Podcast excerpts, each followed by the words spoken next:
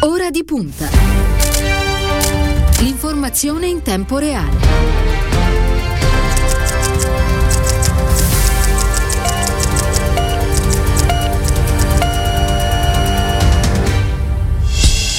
Giovedì 29 di aprile, sono trascorsi 4 minuti dopo le 14. Buon pomeriggio, ben trovati all'ascolto da parte di Cristiano Bucchi. Benvenuta nei nostri studi alla senatrice Anna Rossomando, Partito Democratico.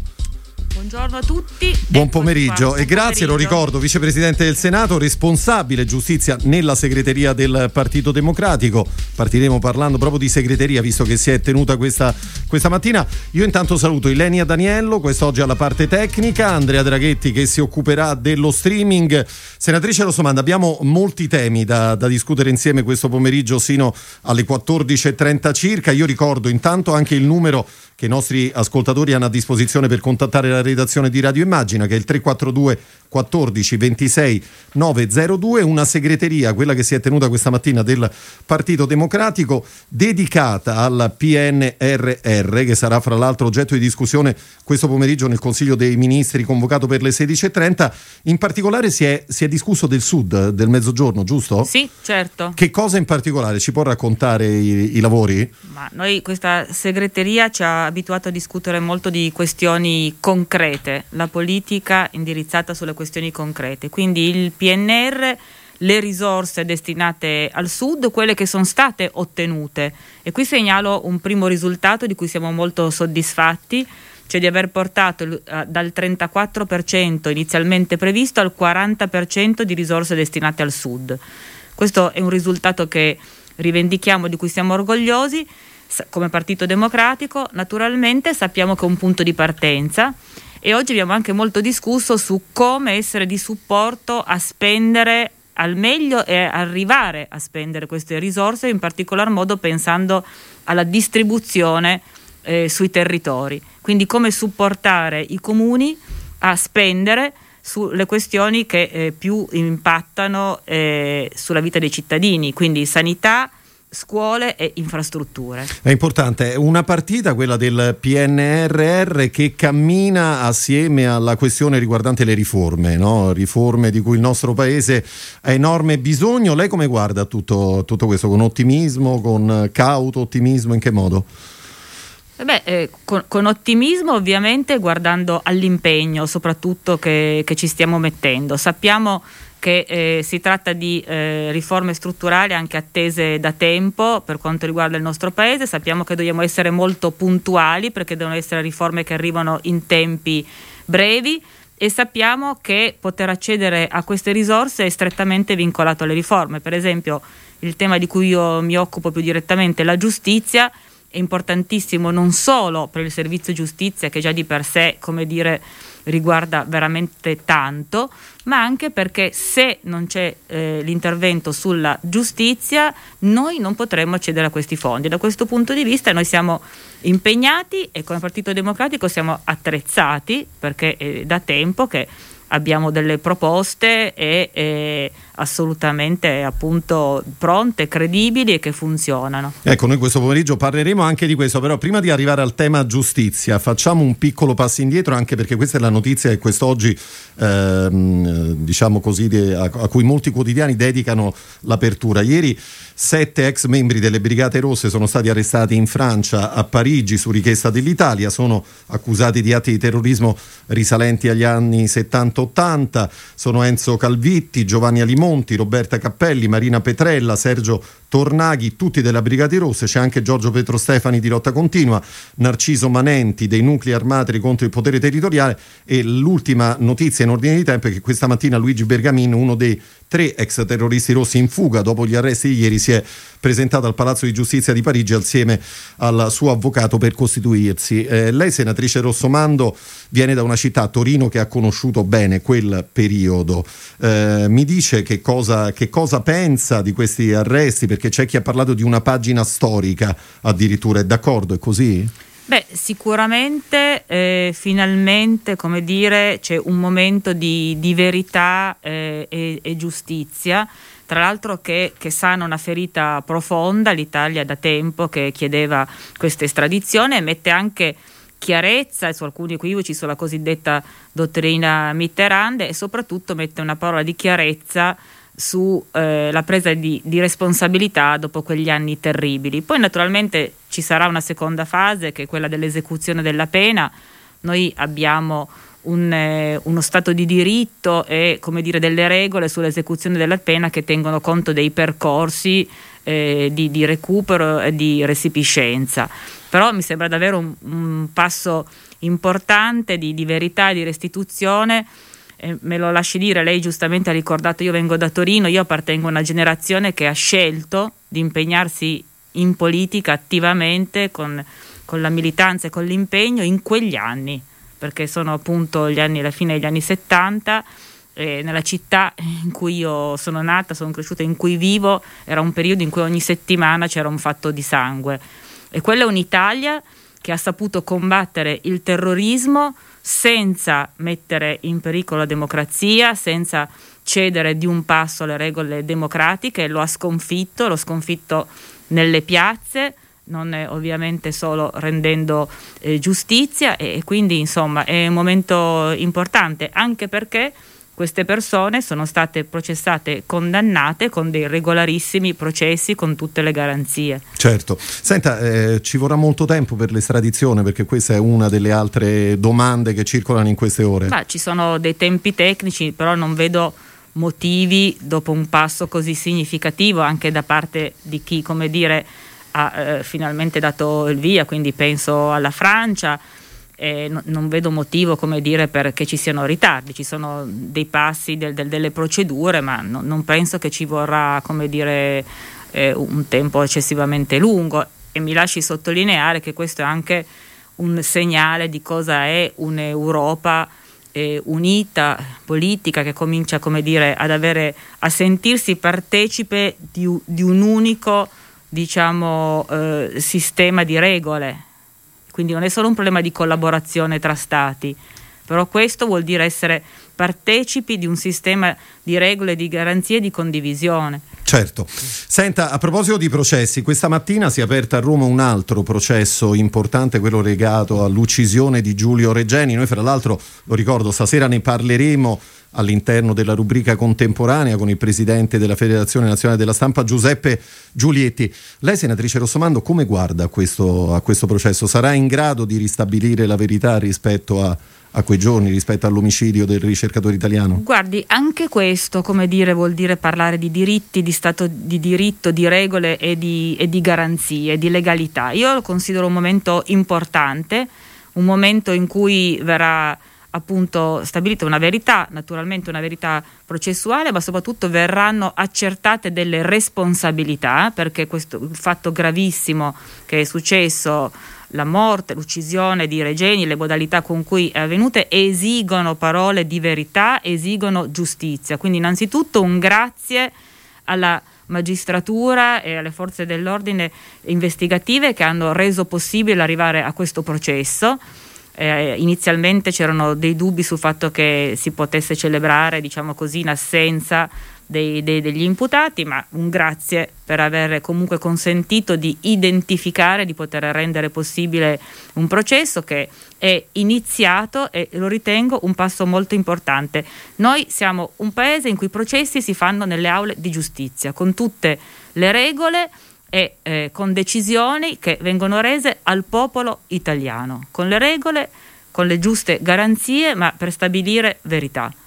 Presidente Rossomando, allora, eh, giustizia, il grande importante capitolo giustizia. Eh, parliamo adesso un attimo del rinvio che c'è stato sul, sugli emendamenti al DDL penale in discussione alla Camera.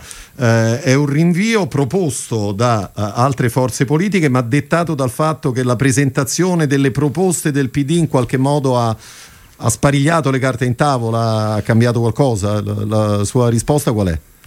Ho l'impressione di sì, perché noi eh, appunto abbiamo presentato entro la prima scadenza di emendamenti perché eravamo pronti, perché noi appunto sulle, sulle riforme per noi sono un, una questione appunto nazionale che, che, corrisponde a una visione e non all'esigenza di mettere qualche bandierino della propaganda del giorno. Quindi abbiamo sempre detto che eh, i tempi ragionevoli del processo erano una priorità per il Paese e per le parti che vengono coinvolte nel processo e che a questo seguivano tutta una serie di tutele di garanzie e che anche a questo poteva finalmente essere ripreso la vexata question della prescrizione.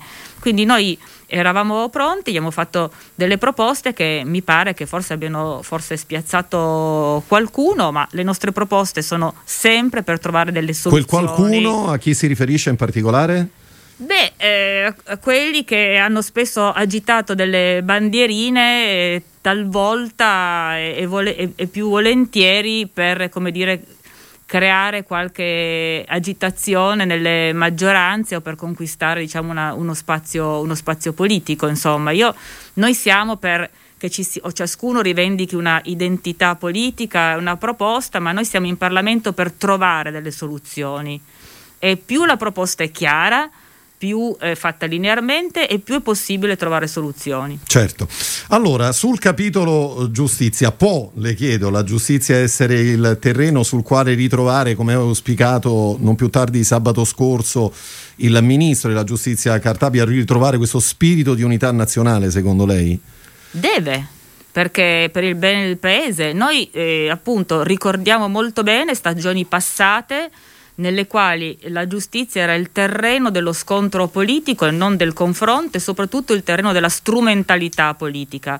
Risultato non è stata fatta nessuna riforma in quegli anni, si è rimasti fermi e ovviamente questo non ha giovato né alla politica e soprattutto non ha giovato al paese. Oggi noi abbiamo una grande opportunità, finalmente risorse impensabili che non abbiamo mai visto nel passato per la giustizia. Si è sempre parlato in passato di risorse, erano sempre residuali le risorse per la giustizia, quindi le famose riforme a costo zero. Oggi abbiamo 3,2 miliardi sul comparto giustizia. Quindi c'è un'occasione storica che non possiamo e non dobbiamo perdere e tra l'altro, voglio ribadirlo, ne va del rapporto tra cittadini e istituzioni perché l'incontro del cittadino nella tutela dei propri diritti, che non sono solo il processo penale, non dimentichiamoci, è quello in cui il cittadino si misura nel suo rapporto con lo Stato. Quindi garantire il servizio giustizia vuol dire anche garantire quel patto di fiducia e di comunità dei consociati e di cittadinanza che riteniamo fondamentale. Ma secondo lei perché si continua a giocare questa partita tra giustizialisti e garantisti?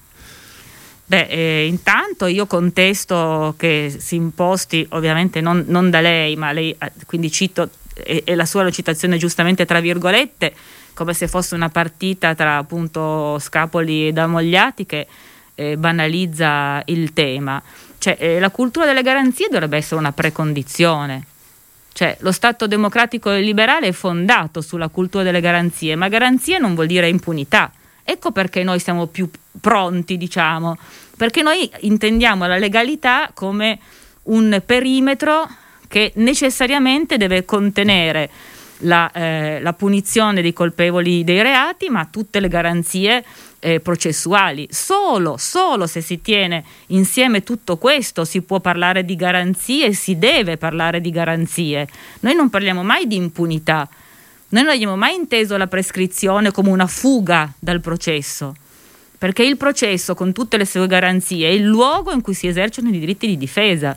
Quindi parlare di prescrizione brevissima per non fare i processi o di prescrizione mai, che alla fine rischia di avere lo stesso risultato, è una fuga dalle, fuggi, la fuga dal processo e la fuga dalle garanzie. I processi bisogna farli con le garanzie e bisogna fare in modo che la giustizia abbia dei tempi ragionevoli. Quindi questo vuol dire che non tutti possono avere un processo, un modello di processo uguale per tutti, ci sono delle situazioni in cui si può risolvere prima, magari con la conciliazione, con attività riparative. Questa è la cultura delle garanzie.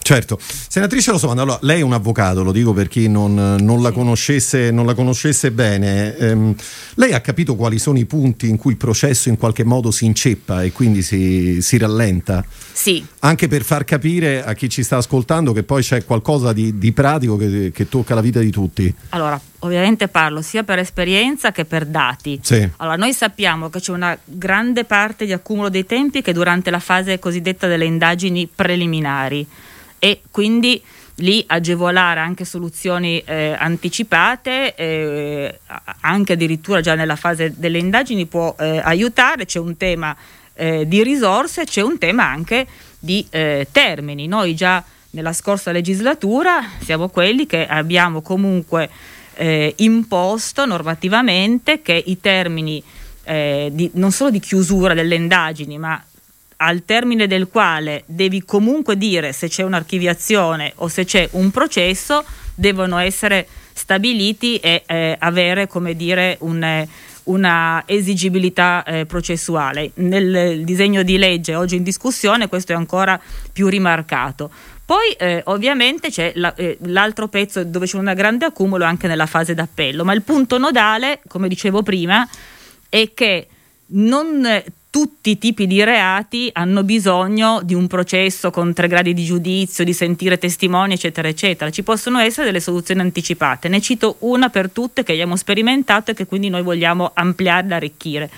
Per fatti meno gravi è già prevista oggi una cosa che si chiama messa alla prova. Fatti meno gravi che cosa si intende? Tanto per danneggiamento, lite, schiaffeggiamento, cioè quei fatti, diciamo così, che non sono così gravi, ma che allo stesso tempo c'è una persona offesa, chi ha ricevuto, diciamo così, una lesione che ha più che avere tre gradi di giudizio interesse di avere una riparazione da questa lesione. Allora tutto questo va incoraggiato e questo ha un'efficacia di grande alleggerimento sul carico dei processi e in un certo qual modo rende anche più giustizia, perché le persone offese hanno bisogno di avere una restituzione, una riparazione, piuttosto che avere tre gradi di giudizio.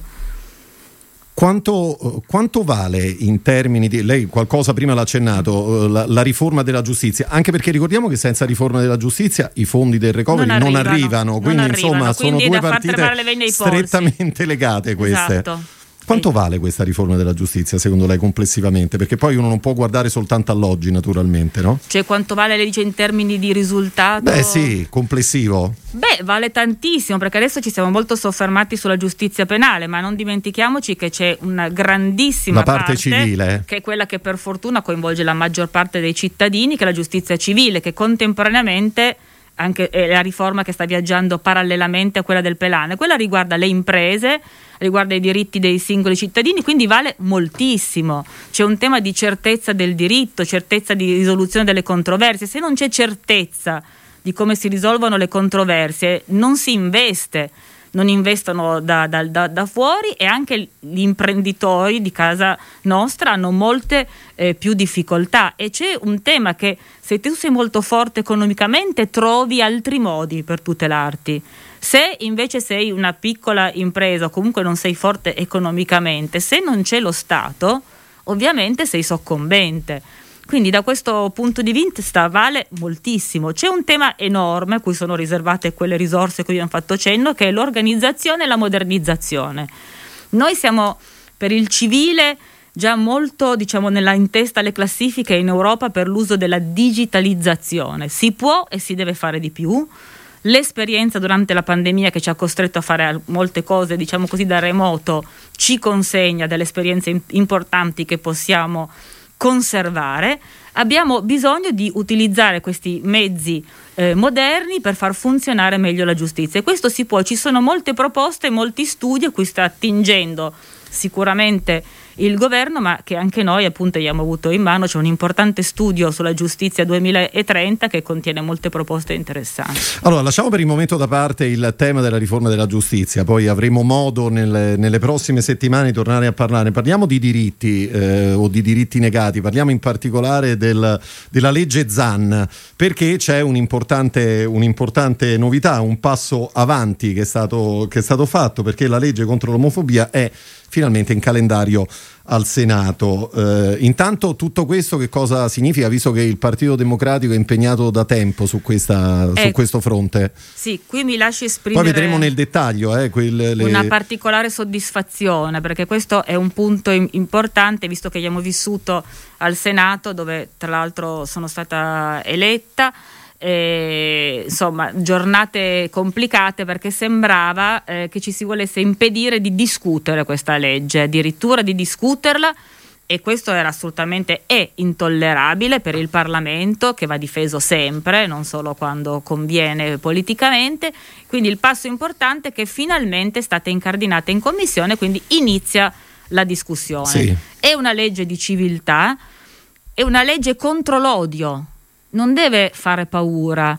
Eh, voglio dire da questi microfoni, è una legge contro l'odio, contro gli, gli atti, le condotte di odio rivolte a chi semplicemente è portatore di una differenza, non una minoranza, una differenza. Quindi l'odio contro le, eh, le persone omosessuali, transessuali, transgender, l'odio misogeno e quindi è una legge di eh, civiltà. Alla Camera è stato frutto di un, di un lavoro anche non semplice che ha trovato anche dei punti di equilibrio e di mediazione Ora siamo al Senato, dobbiamo discuterne con calma e però con determinazione portarla da approvazione. Certo, una partita che però insomma non sarà semplice, no? Perché il relatore del provvedimento eh, sarà il leghista eh, Ostellari, cioè la persona che, eh, che, più di tutte in queste settimane si è impegnato per far arenare la norma, no? Eh, non è di buon auspicio, non, non crede? Allora, diciamo che da regolamento effettivamente è il, è il, presidente della commissione che poi di volta in volta delega e incarica. Eh, il presidente Ostellari ha ritenuto al momento di iniziare lui questo percorso eh, ritenendo dire, che ci sia una divisione dentro la, eh, la commissione. Io, eh, come dire, non, non, perdo occasione per richiamarlo al fatto che lui è il garante, proprio perché il presidente della commissione è il garante di tutta la commissione, quindi di tutti gli esponenti di tutti i gruppi politici.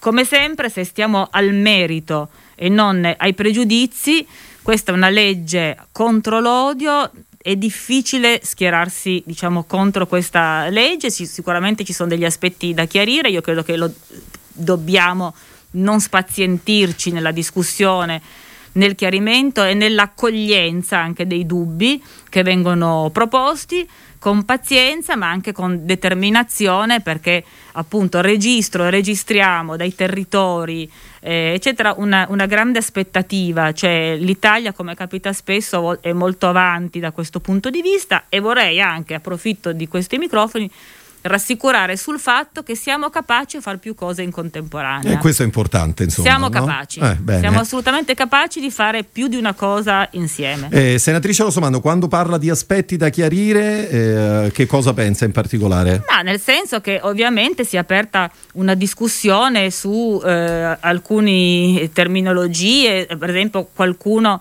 eh, continua a temere che ci possa essere una compressione della libertà espre- eh, espressione di, di opinione. Intanto ricordiamo che questa legge si inserisce su una legge che c'è già, la legge Mancino, che già appunto è una legge che tutela contro le eh, discriminazioni legate alla razza eh, o eh, alla religione, anche se il termine razza oggi andrebbe molto ridefinito, ma sono termini ancora appunto che si rifanno alla Costituzione.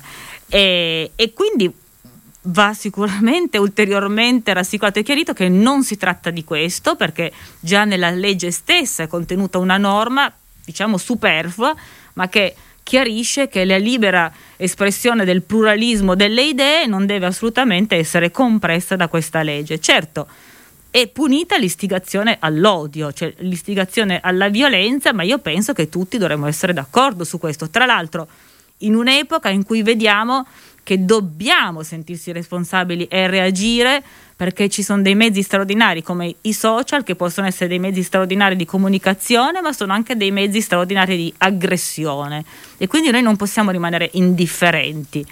Certo, si riferisce al video di Beppe Grillo per esempio? Beh, questo è frutto di una cultura, mi riferisco all'uso dei social in generale. Senso, in generale. Sicuramente su quel video abbiamo detto molto insomma e, e non posso che condividere eh, le opinioni diciamo, di, di, di disapprovazione netta, chiara, senza se e senza ma per il, per il, merito e per il metodo. Certo che c'è stato. Senatrice Rossomando, senta, allora siamo giunti quasi al termine del nostro, del nostro spazio quest'oggi.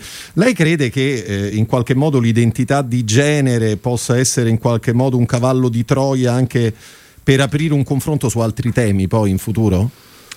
Allora, questo è un tema che infatti è stato sollevato su questa cosa. No, io di, dico di no, non sono come dire, non ho pregiudizi a, a, voler discutere ancora sull'uso di, di questo termine, vorrei ricordare a me stessa che questo termine è ampiamente usato e consolidato in molte norme oggi vigenti è un termine addirittura usato nella Convenzione di Istanbul, che è, notoriamente è un qualcosa a difesa delle donne, e ovviamente un termine che sta nel perimetro di questa legge, quindi non è che c'è una parola che va interpretata, eh, cioè in una norma eh, sta, tutto sta nella frase, come dire, insomma, quindi io non... È, cercherei di, di, essere come dire rassicurante, eh, accogliente a discutere ancora per dare delle spiegazioni, ma io onestamente questa preoccupazione non ce l'ho. Poi ci può stare un dibattito, diciamo così, culturale su questa finestra che lei ha aperto, che non è assolutamente banale, che ha a che vedere con le sfide del nostro tempo. Vent'anni fa questo dibattito non l'avremmo fatto. Certo. Eh, e quindi questo bisogna anche stare molto attenti a come scriviamo le norme, ma anche, torniamo un po' alla giustizia, non delegare tutto al, dire, alle, norme process- alle norme punitive o sanzionatorie, eccetera. C'è una cultura che deve vivere indipendentemente da questo. Anche le norme sono legate a questo, sono frutto della cultura del tempo, devono possibilmente sopravvivere al piatto di giornata, ecco perché noi siamo garantisti sempre chi ha fatto l'enorme manifesto e se ne è anche vantato non può dirsi garantista. Essere garantisti implica, ecco, però tornando al punto di partenza c'è una questione culturale su cui secondo me sarebbe bene discutere e confrontarsi. Cioè, eh, c'è, c'è, un grande bisogno di un confronto, di una condivisione delle idee, di una maturazione delle idee.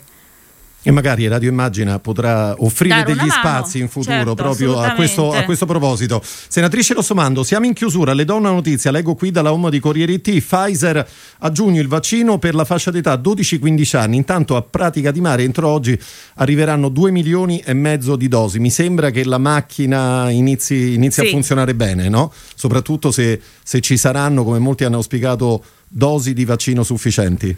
Sì, questo finalmente, come dire, le nostre speranze cominciano ad essere, a viaggiare su, su, sulle, sulle, gambe e a essere una questione concreta. Guardi, questa campagna dei vaccini è esattamente quello di cui abbiamo bisogno. Vorrei sottolineare da Radio Immagina che noi ci siamo battuti e siamo in prima linea perché, come sta avvenendo, è una campagna di un qualcosa di pubblico a cui tutti devono avere accesso e questa è una cosa che non ha precedenti. Questa è un'idea sulla sanità, sulla società, sulla solidarietà. Io personalmente eh, penso anche che dovrebbe essere sospeso diciamo, la, la, la il vincolo sul, eh, sui brevetti, nel senso che in situazioni di questo tipo parliamo di un bene pubblico, che deve essere accessibile a pubblico. Guardiamo la comunità degli scienziati, da questo punto di vista ha dato un, un grandissimo esempio di collaborazione. Ci sono eh, troppi interessi dietro. Internazionale. E va bene, ma la politica serve a questo. Eh no? certo, assolutamente sì. Cioè Insomma, sarebbe po- importante che La riuscisse... politica deve riuscire a dare, come dire, eh, il potere eh, ai senza potere a tutti, non legittimare o consolidare chi già un grande potere economico ce l'ha. Eh, e la sinistra soprattutto vorrei dire. Sarebbe importante, chissà che non avvenga questo in, eh, in futuro, speriamo nell'immediato futuro. Ma questo eh. è un primo passo, l'Europa da questo punto di vista, pur diciamo con qualche inciampo di percorso, ha segnato un punto importante, cioè il fatto che sia stata assunta dall'Europa questa campagna, questo tentativo di dare tutela, ugual tutela a tutti i paesi dell'Europa, a tutti i cittadini europei insieme, in una solidarietà, in una condivisione è un passo importante. Certo, non c'è dubbio. Allora io ringrazio la vicepresidente del Senato, la senatrice Anna Rossomanda del Partito Democratico, lo ricordo, responsabile giustizia eh, all'interno della segreteria. Buon lavoro, ci risentiremo nei Grazie. prossimi giorni. Grazie. Noi con questo siamo giunti al termine della prima parte di ora di punta, ci fermiamo qua, ci ritroveremo tra qualche istante con la cronaca. Andremo in Africa per parlare di Burkina Faso. Restate con noi.